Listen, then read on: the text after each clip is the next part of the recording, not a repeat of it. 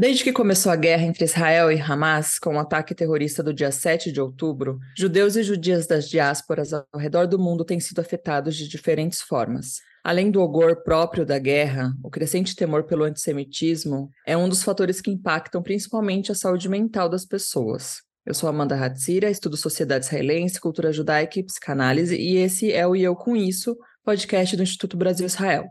E eu sou João Torquato, sou músico, ativista do movimento negro e pesquiso os conflitos que se originaram a partir da desintegração da República da Iugoslávia.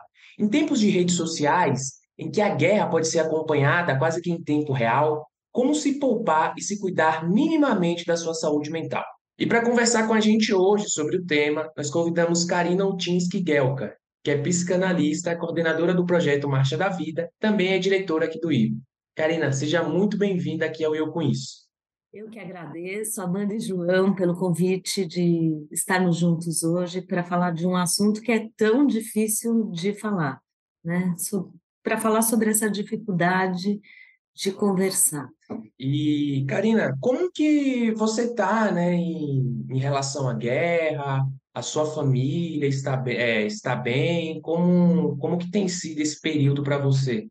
Olha, João, acho que percebo em mim coisas que vou percebendo em todo mundo. Num primeiro momento, é, eu me senti muito paralisada, assustada com a guerra. Eu tenho uma filha que mora em Israel e, portanto, desde o início fiquei muito preocupada. E tenho muitos amigos também em Israel muito preocupada com todos, né? E afinal Israel é um país com o qual todos temos uma relação, né? Israel faz parte da nossa identidade judaica e alguma relação com Israel a gente tem, mesmo que a gente não saiba bem qual é, bem por onde passa. Eu, no meu caso, sei que passa por questões de família, de amigos e também por compreender o porquê da necessidade da criação de um Estado na história. É, eu estudo é, o Holocausto, eu tenho uma prática através da Marcha da Vida com esse tema e uma familiaridade há muito tempo, então, infelizmente, acho que o Holocausto também foi muito nocivo para os judeus no impacto que ele teve na criação do Estado de Israel da forma que foi. Né? Eu acho que o sionismo, na sua origem, não era pensado para ser o que foi de fato e pesou muito a história do Holocausto para que é, a criação do Estado acontecesse dessa forma tão difícil e com consequências tão nefastas de lado a lado que a gente está pagando uma conta até hoje. Então, me percebi é, com todos os medos, com todas as angústias de todas as pessoas que vão relatando, a falta de atenção, a falta de foco, é, o medo, né? E, e muitos fantasmas da nossa história que ficaram ativados e revividos de várias formas. Sim, e eu acho que pega a gente no momento também, né, em termos de saúde mental, né? A gente acaba sair, né, sair mais ou menos saindo de uma pandemia, né, que trouxe a gente para um lugar muito da introspecção, né?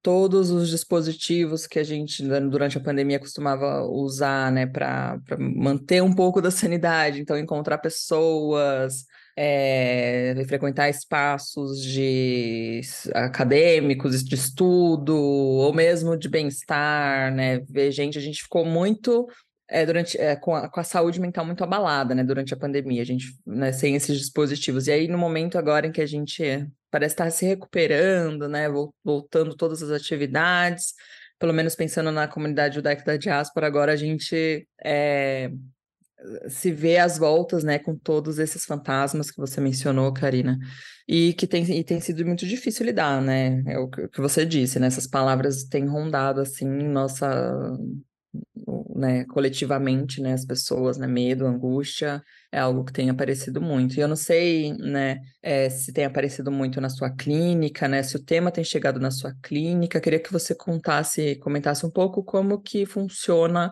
o acolhimento nesses contextos, né, é, em que as pessoas, ou mesmo de guerra mais diretamente, ou as pessoas que estão sendo afetadas indiretamente, né? Você disse que tem uma filha em Israel, né? Como, como acolher é, essas pessoas em contextos como esses?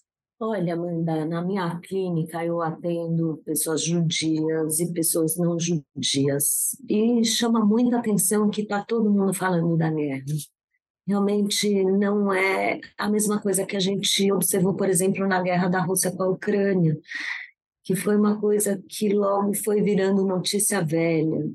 Aqui nessa guerra, né, ela condensa tantas paixões, tantas questões, todo mundo está sendo afetado de alguma forma. Né? Então, eu ouço muito dos judeus questões sobre o antissemitismo aqui no Brasil, né? Acho que agora está escancarado para a gente que a gente é uma minoria. Verdade que a gente sempre soube, mas. É, esse, esse conflito foi, foi muito revelador, né? Revelou, Sim, assim. Foi revelador pessoas... da, da questão de que a gente é uma minoria, da questão do antissemitismo, é, que a gente conhecia, mas dava um jeito de se distrair, de não ter que entrar em conversas difíceis. Então, esse contexto no Brasil agora ele está escancarado e não tem mais como a gente dar esse jeito de não falar disso. E tem também as pessoas que moram fora, né? Pessoas que estão nas universidades nos Estados Unidos, ouvindo os amigos irem nas passeatas que pregam a Palestina livre do rio ao mar, e, e, que vão perdendo as amizades e que vão tendo que se sentir sozinhos e procurar quem são seus novos pares. E as pessoas em todos os outros países que também estão tendo esse tipo de manifestação antissemita. Quer dizer, acho que o que grita para mim na minha clínica é a noção de que o antissemitismo existe com uma força que a gente não conhecia. E, e os não-judeus também, né? Eles falam da guerra, porque é, a guerra traz um sentimento de desesperança, né? Na humanidade, a gente perde a fé, não tem como não se identificar com as imagens de sofrimento de lado a lado. O sofrimento é atroz para todo mundo.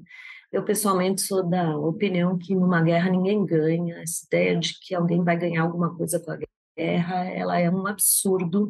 Todos vamos perder, vamos perder humanidade, vamos perder esperança. E tem muitas pessoas falando né, da preocupação com o mundo que os filhos vão encontrar. Né? Quer dizer, quando você vê uma mãe sofrendo a perda de um filho, e, e tanto faz se ela é israelense, se ela é palestina, é uma mãe que está perdendo filho, e essa é uma dor que eu considero das maiores dores, e não tem como ficar apático e não pensar algo em relação à sua vida e aos seus valores. Então, essa guerra está, sim, produzindo muitos efeitos, e o que a gente tem que fazer na clínica é pensar na dor singular de cada um, né?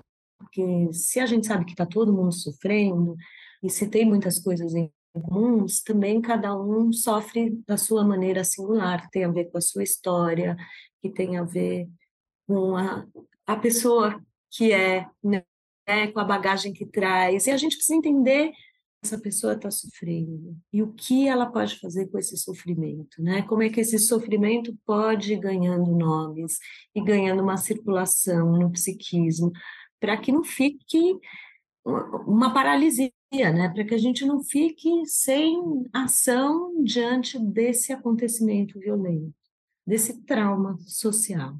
Então, é escuta, é trabalho, é trabalho de de simbolização, é tentativa de circulação e é a necessidade de sair da paralisia.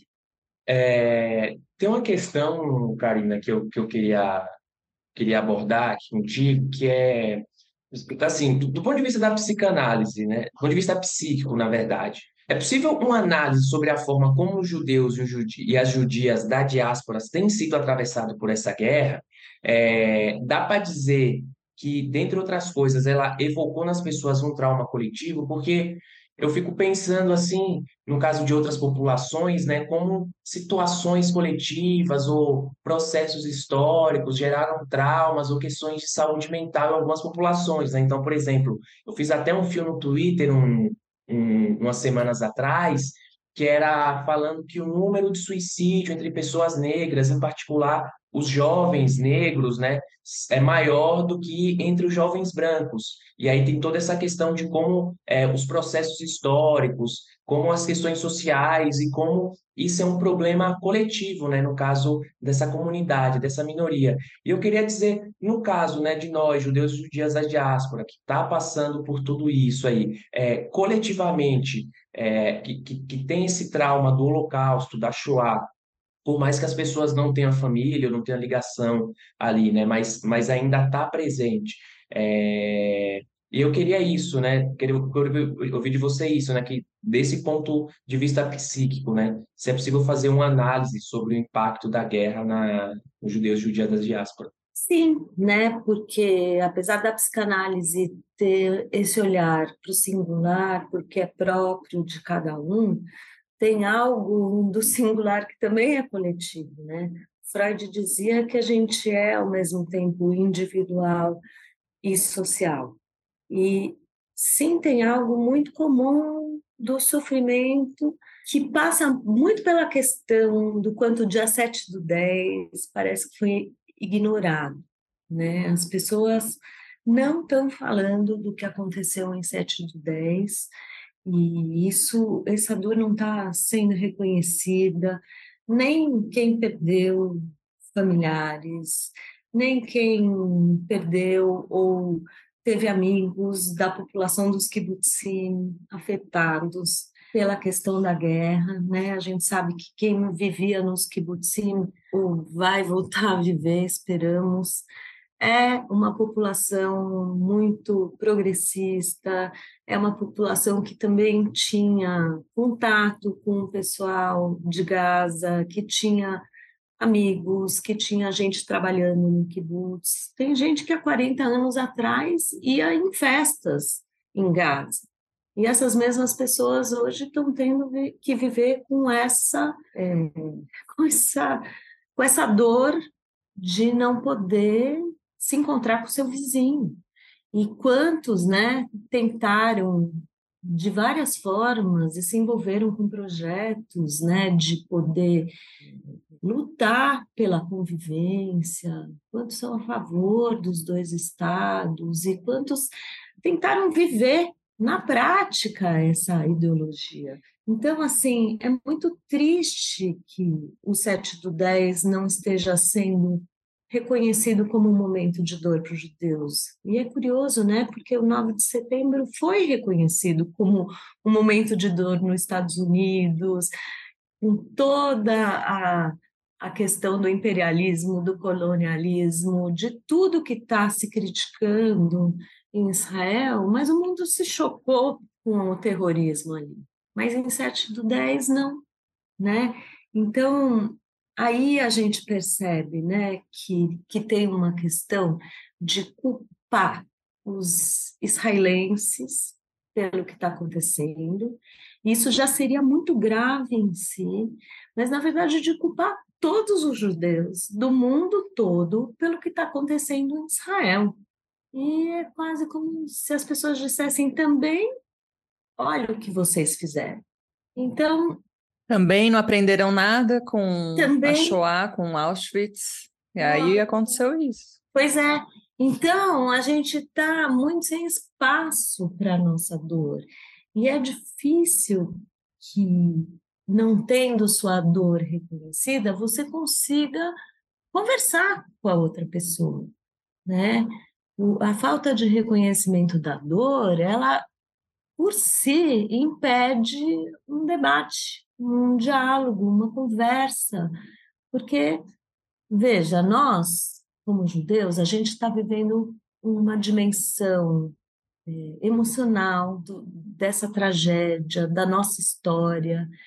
E essa dimensão, ela é, ela é negada para gente, ela é desmentida. Né? O desmentido é um conceito do Ferenczi, que foi um discípulo de Freud. Né? Freud falou do trauma na psicanálise, mas Ferenczi ele trouxe também uma teoria do trauma em três tempos, que foi muito, uma, uma contribuição muito importante para a psicanálise.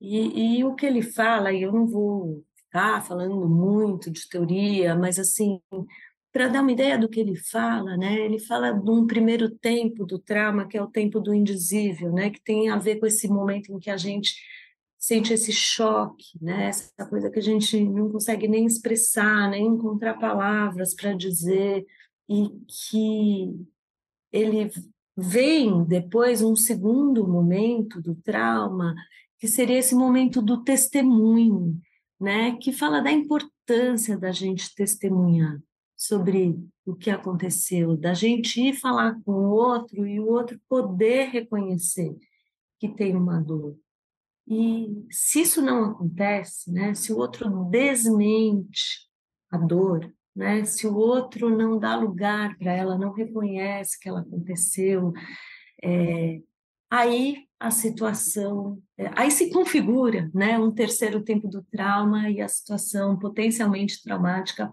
sim, vira uma situação traumática. Então, nós estamos sendo desmentidos na nossa dor, né? O negacionismo tem a ver com desmentido. A gente já vê as pessoas negando o que aconteceu em 7 do 10. Não passou um mês e pouco, já está sendo negado. Pegando um absurdo né, de falar de que as próprias forças militares de Israel mataram civis dos kibbutzim da Rave, né? Pois é, você vê. É a gente conhece o negacionismo da Shoah, né? A gente sabe o quanto se nega a história em, em vários planos e de várias formas, mas agora a gente está vendo o negacionismo acontecer junto com o fenômeno, quer dizer, a gente mal está se recuperando, a história já está sendo negada. Então, é, é, é um grande desmentido. É assim, isso que vocês estão sentindo não faz, não é, não faz sentido. E além do que, se fizer, vocês são responsáveis pelo que aconteceu. Quer dizer, a gente está um pouco no lugar, um pouco não, a gente está no lugar da mulher estuprada, que foi estuprada, porque também, olha a saia curta que ela usou, né? Nós que fomos vítimas de um ataque somos culpados pelo ataque que a gente sofreu. Então, isso nos deixa num lugar muito solitário, muito sem condições de conversar, você não encontra formas de, de se expressar, a gente está com dificuldade até de elaborar posicionamentos, de encontrar energia para enfrentar uma conversa que é muito dura, porque a gente não parte do mesmo lugar. A gente está sofrendo e o outro está dizendo: olha tudo que Israel fez de errado. E veja, não estou dizendo Israel não fez muita coisa de errado nos últimos 75 anos, não é sobre isso. Eu reconheço que há muitos erros de Israel, mas a questão é por que, que a gente não pode ficar com toda a complexidade da questão atual? Por que, que a gente não pode ficar com a dor de ambos os lados? Porque, claro que ambos os lados estão sofrendo, e ambos os lados eu quero dizer os israelenses, os judeus e os palestinos, com quem eu me solidarizo demais, porque o que está acontecendo é muito trágico, é uma tragédia humanitária, e ficar também com todos os problemas de um governo de Israel, né? mas diferenciando um governo do Estado. Quer dizer, não dá para culpar todos os israelenses pelo que acontece em Israel, todos os judeus do mundo inteiro sobre o que acontece em Israel. Isso é antissemitismo. Sim. A gente vai precisar falar muito de antissemitismo. E a gente que acaba de sair aqui no Brasil de um governo né, de extrema-direita, autoritária, parece tão óbvio né, as pessoas fazerem essa associação, mas não é. Quando se trata de Israel, é, é tudo um amálgama ali. tudo uma coisa só, né? As pessoas têm essa dificuldade de enxergar. A gente passou, a gente estava com o Bolsonaro no poder aí nos últimos por quatro anos e, né, lutando contra isso, né, contra todo o negacionismo que ele trazia da história do país, enfim, é, e, e, e, as pessoas não enxergam, né? E eu acho que o exemplo que você traz do 11 de setembro é perfeito, assim, para né, ilustrar o quanto existe de negacionismo na, na, da nossa dor, né? O quanto a nossa dor é negada, o quanto é invalidada. É, eu nem tinha feito essa associação, acho perfeito, assim, você ter trazido isso, porque é isso. Né? A gente vê o ranço antissemita ali gritando, né? E sabe, e a nossa identidade acho... também, né? Eles que modam que a gente é, modam nossas posições políticas, ou vem congruência se a gente é sionista, é de esquerda, ou algo do tipo, assim, a, a gente existe a partir, a partir da perspectiva do outro, né? Isso que me incomoda muito também. É, a gente Sim. tem que ser o judeu que o outro quer que a gente seja, né? Sem a é. complexidade que, que nos é própria, né?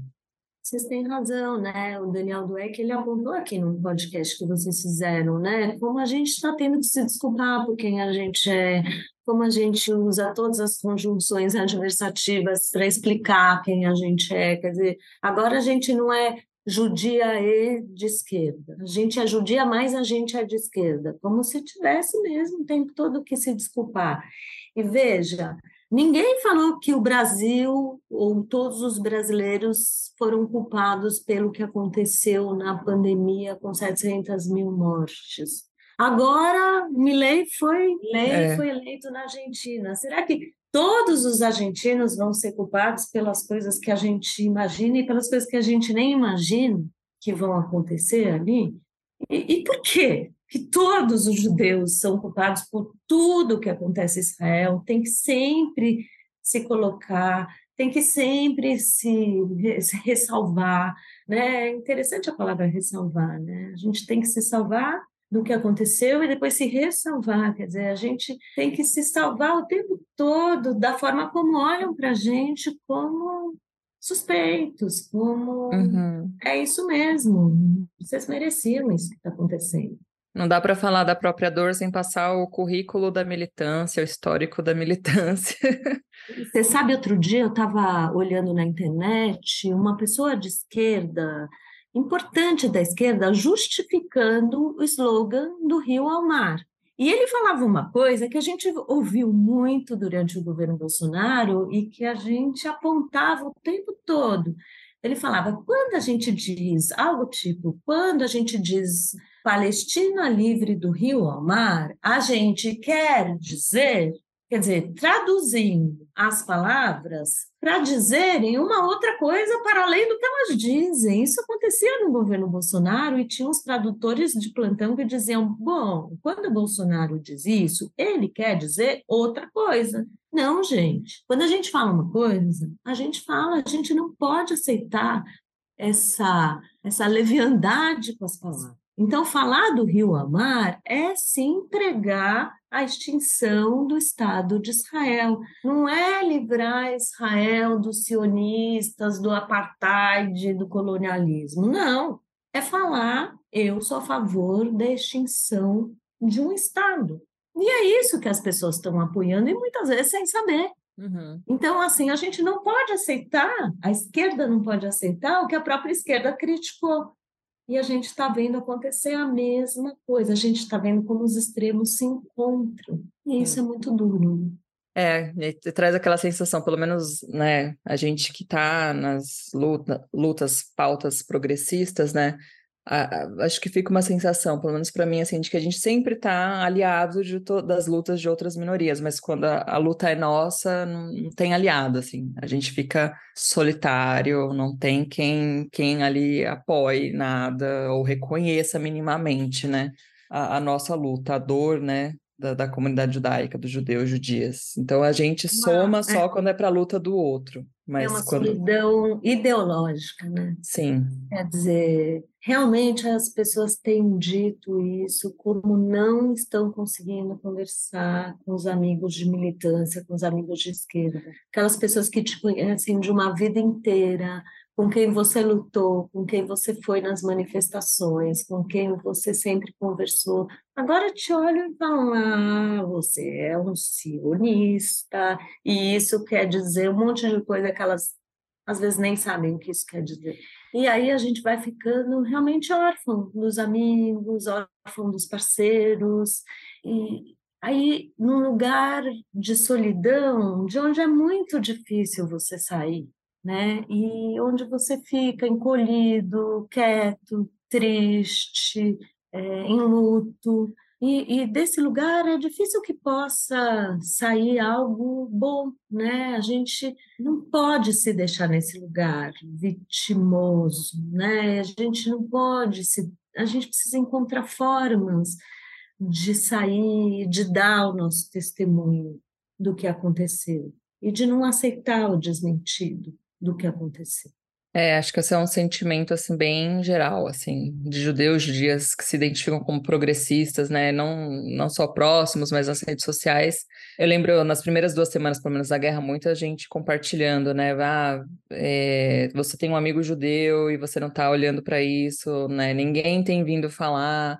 É, ou pelo menos prestar solidariedade, falar, olha, apesar de eu estar na luta, né, para a Palestina, o que o que judeus e judias progressistas também sempre tiveram, né, contra, lutando contra assentamento, né, ao lado da luta palestina, mas não houve esse acolhimento, né, então é um, um sentimento mesmo de, além da solidão, falta de empatia, né, dos pares, é, e, e, como, como fazer? Eu sei que a gente está, a gente, conforme a guerra vai avançando, né, a gente vai passando, os momentos vão se transformando, né? Eu acho que a angústia suprema, pelo menos para mim, que veio assim nas primeiras semanas, agora tá virando uma outra coisa, assim, mas ainda com angústia, né? Ainda é angústia. E como, como que acolher essas pessoas, né? Mesmo quem tá, não é da comunidade judaica, né? Mas e não sendo profissional da saúde, né? Qual a melhor forma, forma de acolher, né? Pessoas que estão passando por isso? Na realidade, eu queria falar um pouquinho das redes sociais e voltar na questão do trauma transgeracional, que um tanto eu pulei também, né? A gente vai. Por favor. Clamando, né? É, as redes sociais estão tristes, né? A gente vê a comunidade judaica gritando nas redes sociais, é, pedindo empatia, tentando produzir um reconhecimento da dor de tantas formas, né? Usando tanto maneiras de chegar no outro e não, a gente não vê as pessoas chegando mesmo nas outras pessoas. Quer dizer, acho que uma das coisas é pensar a dificuldade que é não poder estar fora das redes sociais, mas ao mesmo tempo ter que fazer um debate de uma situação tão complexa num lugar que não eh, admite é, falas longas, que não permite as trocas, que depende de coisas rápidas, de um minuto, de imagens fortes. Quer dizer, como é que a gente vai conseguir conversar nesse lugar? Né? Então, acho que também, um tanto, a gente vai ter que fazer, não tem como no mundo de hoje estar fora, mas talvez entender que é uma parte e uma outra parte tem que ser no cara a cara. A gente tem que fazer um enfrentamento dessas questões. Agora tem uma frase que me pega assim de uma forma que me dói na alma, que é o tanto de vezes que a gente repete como esse foi o maior ataque contra judeus desde o Holocausto. Aí, né, a gente já vê como esse trauma transgeracional ele foi ativado imediatamente assim que tudo aconteceu. E é triste porque a gente fala isso querendo dizer, olha que coisa grave, gente, está acontecendo, e as pessoas não acham isso uma coisa grave. Esse argumento não toca. Quer não, dizer, é a resposta é não. Você está usando o Holocausto para se vitimizar. E é mimimi. E... Exatamente. Aliás, mimimi é uma coisa triste, né? Porque mimimi é uma herança nossa do bolsonarismo, né? Isso veio do bolsonarismo que tinha preguiça de colocar palavras no lugar certo e usava mimimi para dizer algo que cada um podia entender o que quisesse por uma falta de compromisso com as palavras, e agora isso vai sendo usado contra a gente. Não, a dor da Shoah ela foi ativada. A gente está ouvindo filhos e netos de sobreviventes dizerem o quanto eles ouviam essas histórias dos pais, das mães, dos avós, e o quanto estão sentindo esse medo que conheciam só das histórias. Então, a, o trauma, ele tem a ver com essa memória que é facilmente ativada, porque é, é uma memória que está sempre ali. É um, um esquecimento que não acontece, né? É uma memória que está sempre presentificando uma dor, atualizando um sofrimento, e que não dá uma trégua. E a gente usar o Holocausto, na verdade, tem a ver com essa memória que a gente tem individualmente, nas nossas histórias familiares e coletivamente como povo. Quer dizer, nós estamos sendo ameaçados na nossa existência, sim na nossa existência como indivíduos e na existência de Israel, que para muitos significa um lugar para onde os judeus possam ir em caso de perseguições. E, infelizmente, a gente carrega essa marca na nossa história e a gente vai ter que se haver com ela. Agora, também a gente tem que entender que os outros não estão entendendo muito bem o que a gente está falando. E sim, nos acusam de usar a memória do Holocausto. Olha para que vocês usam. Usam a favor de vocês, mas não aprenderam nada, né? Estão repetindo tudo lá, né? Como se os campos de concentração pudessem ensinar alguma coisa para alguém. Os campos de concentração eles produzem traumas e a gente tem muitas pessoas traumatizadas dizendo que estão misturando o passado com o presente, dizendo que hoje conseguem entender o que é uma câmara de gás, não lá atrás, uma câmara de gás hoje, né? O que, que é a, a barbárie que conheceram lá atrás, mas vendo ela acontecer hoje. Então, sim, a gente está vivendo uma reencenação de um passado traumático que a gente carrega. E isso é muito é, duro. E, e, e, isso que você falou, né, da, que o professor Omar, o Michel, que sempre comenta, né? Eles, né, quando vão desvalidar a nossa dor, a nossa existência, eles só olham para os mortos. Então, sempre olham para Auschwitz. É, em, outra, em, em outras fotos também, até, até coloquei num texto que eu, que eu, que eu escrevi, está tá no site do IB, é, que eu faço a relação com o apartheid, né? Que para eles quem importa é quem está em Auschwitz e os que morreram no massacre de Soweto né? E, e, e, isso que você fala, né, de que é, não é, não foi escola de direitos humanos, ali não tinha nenhuma intenção da pessoa sair moralmente superior e o, pelo contrário, né, você sai traumatizado, você passa por uma situação de violência, de mais ódio. E os que estão vivos e os que é, rompem um pouco essas limitações, até limitações ideológicas que essas pessoas é, colocam, para eles não importa, não faz sentido. Uma coisa que assim para além do que aconteceu no dia 7, mas uma situação específica que eu vi o nível de é, a, a, absurdo assim de que essas, da, da argumentativo dessas pessoas foi a história da Vivian Silver, né? Que era uma ativista dos direitos humanos, que inclusive muitas organizações, né, é, em defesa do povo palestino utilizam os dados é, de organizações que a Vivian ou ajudou a fundar, a fundar ou que fazia parte, que fez parte em algum momento da sua vida, é, morava num kibbutz é, e foi morta, né?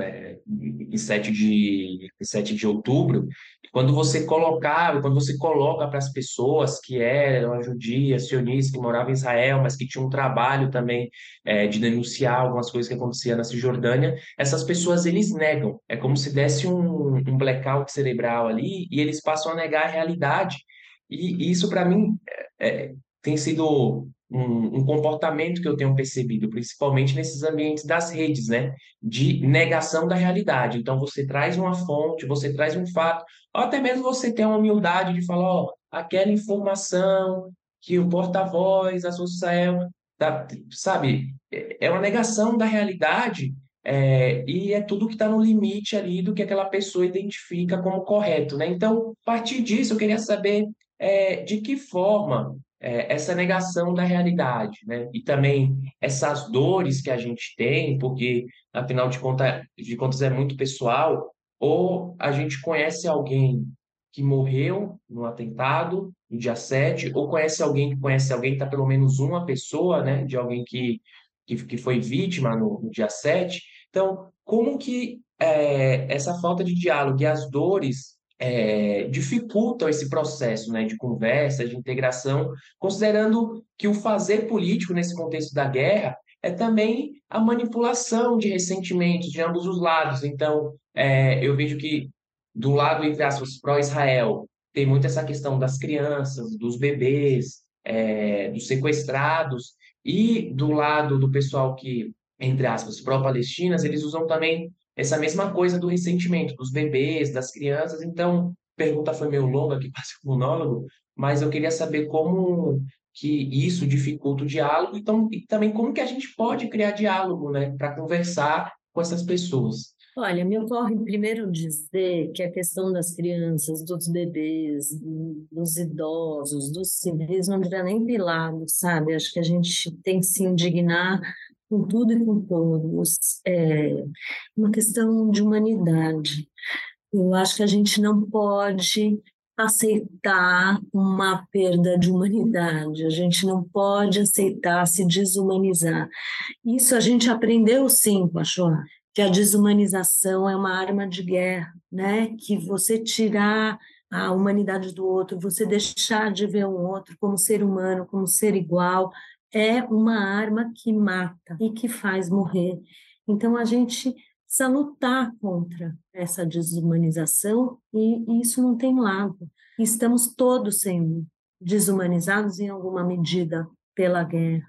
Né? A gente vê essas imagens horríveis que estão circulando e não tem como a gente não ser afetado por elas, né? A gente é afetado no nosso pensamento, na capacidade de racionalizar, a gente sente raiva, a gente, na verdade, vira refém de uma guerra de terror psicológico que é a estratégia de guerra do Hamas, né? Então eu fico pensando por que que a gente está adotando a estratégia de guerra do Hamas? Por que, que a gente está fazendo circular imagens que, na verdade, só vão fazer mal, vão grudar no nosso psiquismo e ficar nos atormentando por tanto tempo? Cadê nossa inteligência, né? Por que, que a gente parou de pensar? A gente precisa voltar a pensar e parar de fazer isso. Então, para falar a verdade, João, esqueci de todas as partes. Não, eu tinha perguntado como que essas dores, né, tanto do lado de palestino, das crianças, quanto do nosso lado também das crianças, dos sequestrados, e um pouco da negação dos fatos, da realidade, das complexidades, como foi o caso as dores, as, as, dores históricas também, né? Os ressentimentos sim, aí de todos os processos, a Nakba de um lado, o Holocausto de outro, guerras ali do, do próprio território, né? Como que isso tudo ali, né, dificulta e agora ainda mais o conflito estourando mais uma vez, essa guerra. Então, assim, sem precedentes também, é como que isso dificulta o diálogo, né? E como construir diálogo a partir daqui. Então, é por isso que eu evoquei a estratégia de guerra no Hamas, porque realmente eu acho que tem uma intenção de evitar o diálogo, né? Não é à toa que atacam os kibbutzim, onde estão as pessoas que lutavam por esse diálogo, né? Não, não é qualquer lugar que eles atacaram. Então, assim, é quase como um ataque ao diálogo e a, a possibilidade de qualquer conversa entre diferentes. E, e Amos Oz, ele falava tão lindamente, né? É, como são povos com histórias e sofrimentos tão parecidos, onde muitas vezes o conflito acontece entre o certo e o certo, entre o errado e o errado, entre o certo e o errado, e tem certo e errado de ambos os lados desse conflito, né? E, infelizmente, a coisa vai se polarizando de um tanto que a gente vai perdendo é, a esperança e a, e a, a, deixando de acreditar na força das palavras. Então, assim, a gente vai vendo que as pessoas não sabem conversar, os governantes não sabem negociar, em todos os níveis, o diálogo sendo interrompido pela guerra. Né?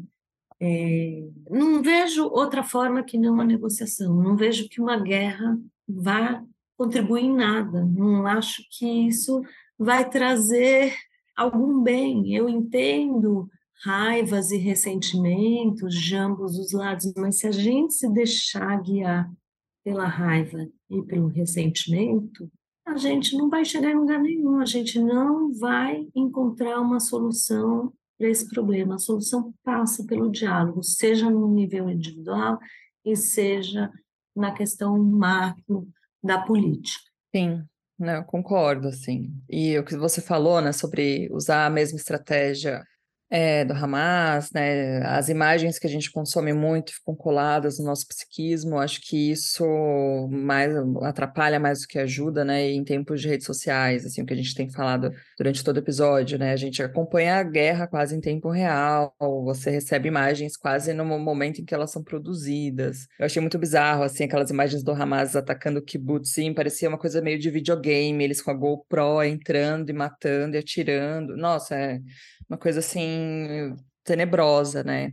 E, e, no meio disso, né, também entrando no, no, no tema, assim, também para encerrar o nosso episódio, né, é, que você comentasse um pouco sobre como cuidar, né, da nossa, como se poupar, como cuidar minimamente da nossa saúde mental, também considerando que nem todo mundo tem acesso a cuidados terapêuticos, né, é, e dentro disso comentasse um pouco sobre a iniciativa, né, dos grupos de acolhimento que tem rolado em, em parceria com o IB, você e outras psicanalistas, né, idealizaram essa iniciativa que é super importante, é, né, de acolhimento, de grupos onde pessoas tão, têm aparecido para compartilhar suas angústias, enfim, também se acolherem também. Então, queria que você contasse um pouco como tem sido, como tem sido a resposta dos participantes dessa iniciativa. Conta um pouco para a gente. Olha, é, eu vou talvez tentar responder tudo junto, né, ao falar das rodas de conversa, porque essa foi uma iniciativa que aconteceu logo nos primeiros dias, quando eu, a Eliane Muscati, a Flávia Stoyer conversando, a gente percebeu a nossa dor e a dor de todos à nossa volta, e a gente pensou de que jeito dar lugar para esse sofrimento atroz né? A gente entende que acolher é muito importante, é dar o lugar desse testemunho que eu falava, né? Uma situação é potencialmente traumática, mas se as pessoas puderem falar das suas dores, isso pode ajudar com que o trauma não se, não se, o ciclo do trauma não se complete. Claro que isso vai depender muito de cada um, né, e da história e do psiquismo de cada um. Mas a gente então pensou em fazer as rodas de conversa, né, e, e em alguns dias a gente criou esse modelo de três encontros com mais ou menos 15 participantes e que hoje conta também com a ajuda de outras pessoas você, Amanda, está nos ajudando. Temos também a Natasha Dueck, temos a Silvia Lang, temos outras psicanalistas que estão se interessando e se juntando a esse movimento, e outras psicólogas também que são bem-vindas. E, e, na verdade, é um modelo para intervir nesse trauma potencial, né? para criar um espaço seguro onde as pessoas possam ouvir o que o outro tem a dizer e que o outro possa dizer sem se preocupar em reagir, sem se preocupar em se desculpar. Né? Vocês aqui no podcast também têm um, um trabalho que acredita no potencial da circulação das ideias, né? Como tem aí um potencial curativo, né? Quando a gente faz a ideia circular e ela pode servir para nomear a dor do outro. Então, na roda vai acontecendo muito isso. Né? As pessoas falam: Isso que você está falando me representa, isso que você está falando me fez pensar em algo. É, como é que vocês estão fazendo para falar com seus amigos da esquerda? É, ou até né, dividir esses fantasmas né, que a gente tem ouvido dos filhos e netos de sobreviventes da Shoah, coisas tipo, eu ouvi minha mãe, meu pai, minha avó contar essas histórias, e agora para mim está tudo se misturando. E o que eu faço com isso? Estou com muito medo. É, medo é uma fala muito constante. Medo ele está muito presente e, e para algumas pessoas ele está paralisando. E veja, a gente pode ter medo, mas a gente não pode deixar o medo nos paralisar, né? E o medo que paralisa, ele é muito potencialmente patológico. Então, quando as pessoas podem dividir, né? Olha, temos todos fantasmas da mesma ordem, isso não é só você, você não é estranha, você não é doente, você não está sozinha nessa dor. Isso cura, né? Isso vai na direção da cura. Isso tem um potencial revolucionário. E, e também, né? É, culpa, a gente tem ouvido falar muito de culpa, tem muitas pessoas muito culpadas por terem deixado Israel quando a guerra começou, por terem voltado e por não estarem lá com as pessoas, ou até por estarem aqui e terem que se desconectar do excesso de notícias para poder ficar inteiro, e aí sentem que estão abandonando as pessoas lá. Mas, na verdade, a gente tem que se cuidar, né, para depois poder cuidar do outro. Aquela ideia que a gente repete tanto da máscara de oxigênio no, no avião, né? Primeiro coloca a sua e depois coloca da pessoa que está ao seu lado. E é isso, a gente tem que poder respirar e poder ficar inteiro até para poder cuidar das pessoas que a gente ama, das pessoas nas mais diversas situações.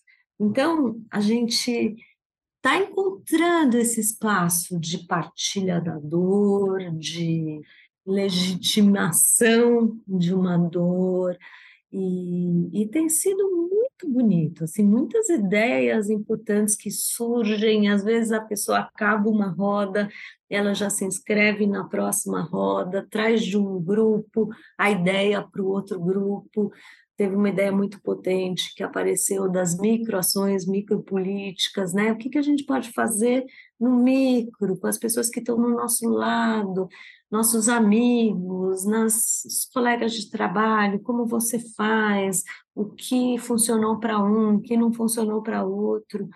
E assim a gente percebe nas rodas muitas pessoas sozinhas, seja nas cidades grandes, porque estão órfãs dos amigos, e muitas pessoas sozinhas em cidades pequenas, onde às vezes elas são únicas judias e não tem com quem trocar. Então, assim, não, não receberam um abraço com tudo o que aconteceu. E aí o, os grupos têm abraçado, né? têm se solidarizado, têm funcionado como esse espaço seguro e, e é muito interessante a gente poder criar esse ambiente. A gente recebe também pessoas não judias que ou são casadas com judeus ou, de alguma forma, estão implicadas no conflito e que chegam na roda se perguntando se elas têm legitimidade para estar ali. E tem sido muito bonito ver a resposta das pessoas e judias dizendo que, claro, que elas têm legitimidade e o valor enorme, né, que é ter essas pessoas se solidarizando e, e se abrindo para a dor do outro, né, algo tão difícil de acontecer. E a gente sente é, na roda que a gente não só acolhe como é acolhido, né? Nós, Sim. terapeutas, a gente se coloca também como nós, né? Como um sofrimento que é de todos nós. Então, eu confesso para você que eu durmo melhor em dia de roda, né? É um dia que eu me sinto amparada. E isso acho que está sendo muito importante. E tem uma coisa bem legal que é mais recente, que começou semana passada, o pessoal do DSC, da federação, que foi o pessoal que organizou os atendimentos psicológicos individuais também, muito rapidamente, assim que começou a guerra, chamou a gente para fazer roda de conversa com os psicólogos que estão atendendo as demandas das pessoas que estão em sofrimento pela guerra. Então, Legal, gente, isso é cuidar, cuidar de quem cuida, né? Importante. A gente começou esse trabalho de cuidar de quem cuida, e é muito lindo de ver a diversidade de quem está cuidando, e realmente tem judeus e tem não judeus. Então, é, é um espaço potente, acolher é revolucionário, você cuidar dos afetos é fundamental. Você deixar uma pessoa triste, isolada e chorando é uma coisa frágil e que é, não leva a lugar nenhum. Agora, quando você junta as pessoas em coletivos, né, quando você coletiviza uma dor, a gente sabe que a saída do trauma, a saída do luto passa muito pelo grupo, pelo coletivo. Acho que nesse ponto a nossa religião, o judaísmo é muito sábio, né, ao dizer que quando a gente perde alguém, a gente precisa dominar, ou seja, de um quórum de Sim. pessoas para poder dar conta da dor da perda, né? E, e, nesse coletivo a gente vai saindo de um lugar de um luto isolado para um lugar de luto coletivo que tem a potência de produzir é, diferenças, diálogos e tem potência. Sim. Uma sabedoria né? mesmo, né? Você senta ativar, mas você nunca senta sozinho. Você está sempre ali, uma circulação de pessoas em volta. É. E, e, e, os grupos são realmente esse lugar, assim, não só de acolhimento para nós, mesmo que, mesmo que, que estamos oferecendo a escuta, mas é bonito, assim, ver como pessoas estão vendo como espaço seguro, é, entendendo a proposta, chegam falando às vezes que é, nem na minha própria terapia, na minha análise pessoal, eu, eu consigo colocar as coisas que eu estou colocando ali para o grupo, às vezes para pessoas que elas nunca viram na vida. Então, realmente, é, é, um movimento muito bonito, importante, assim, muito necessário. Você sabe, Amanda, eu sei que a gente já está no final, mas eu queria deixar esse apontamento aqui. É, muitas pessoas se queixando nas rodas sobre a dificuldade de falar nas suas análises. A gente vê que tem uma dificuldade, sim, dos analistas de ouvir a dor, né, da escuta dessa dor dos judeus. E isso é muito problemático, inclusive é uma questão ética, né? Uhum. Quer dizer, então a gente agora não vai poder ouvir a dor do judeu, é isso? Porque a gente está do lado do palestino, e, gente, os judeus também estamos do lado dos palestinos. Uhum. Eu acho que a gente tem que estar do lado dos palestinos e, e ter claro que a gente tem uma luta contra o Hamas, mas não contra o palestino, que, que, que tem essa dor tão parecida com a nossa. Então, assim, essa é, é uma denúncia que a gente está ouvindo nas rodas sobre o pouco espaço para a dor dos judeus. E isso é muito grave, isso me preocupa muito. É isso, Karina, muito obrigado pela sua participação aqui no nosso podcast. É, eu acho que é uma conversa, é um tema necessário, eu acho que não só para a comunidade judaica, mas para as pessoas também que não são da comunidade, que, ou, que ouvem o, o nosso podcast, que escutam o nosso material, é, que elas possam abrir um pouquinho as suas perspectivas, entender o que a comunidade, o que a gente está passando nesse momento e a importância de, de falar sobre isso e, e que as pessoas também que, que, que estão passando por essa solidão, por esse período, não se sintam sozinhas, isoladas. É, então, muito obrigado mesmo por ter a, estar aqui com a gente nesse episódio. Eu agradeço a oportunidade. Eu queria deixar claro aqui que a gente vai continuar o movimento das rodas de conversa e que todos são bem-vindos. São bem-vindos os judeus, são bem-vindos os não-judeus e que são bem-vindos os palestinos. Claro que a gente sabe que nesse momento de tanta dor, talvez essa conversa seja difícil, mas a gente vai ter que chegar no momento onde a gente vai poder fazer rodas de conversa entre os diferentes e entender a dor do outro, se abrir para a dor do outro. E de verdade é um projeto. Que a gente possa um dia sentar em roda, judeus e palestinos, e trocar. Acho que a nossa esperança agora é construir cada vez mais pontes de diálogo. Então, obrigada mesmo, Karina. É, e para quem está ouvindo a gente, né, além de se informe mais também sobre os grupos de acolhimento, continuem acompanhando aí as, as, os eventos também, os conteúdos do IB no site, enfim, também porque se informar também é uma forma de se acolher. E para quem está ouvindo a gente, a gente conversou hoje então com a Karina Otinsky Gelka, ela é psicanalista, coordena o projeto Marcha da Vida e também é diretora do IB. E se você quiser mandar uma mensagem para a gente, é só escrever para e eu com isso, arroba institutobrasilisrael.org. O Eu Com Isso está em diversas plataformas de áudio, como Spotify, Orelo, Apple Podcasts, Google Podcasts, também no canal do YouTube do Instituto Brasil Israel. E não esquece de seguir o IB nas redes sociais. Até quarta-feira que vem.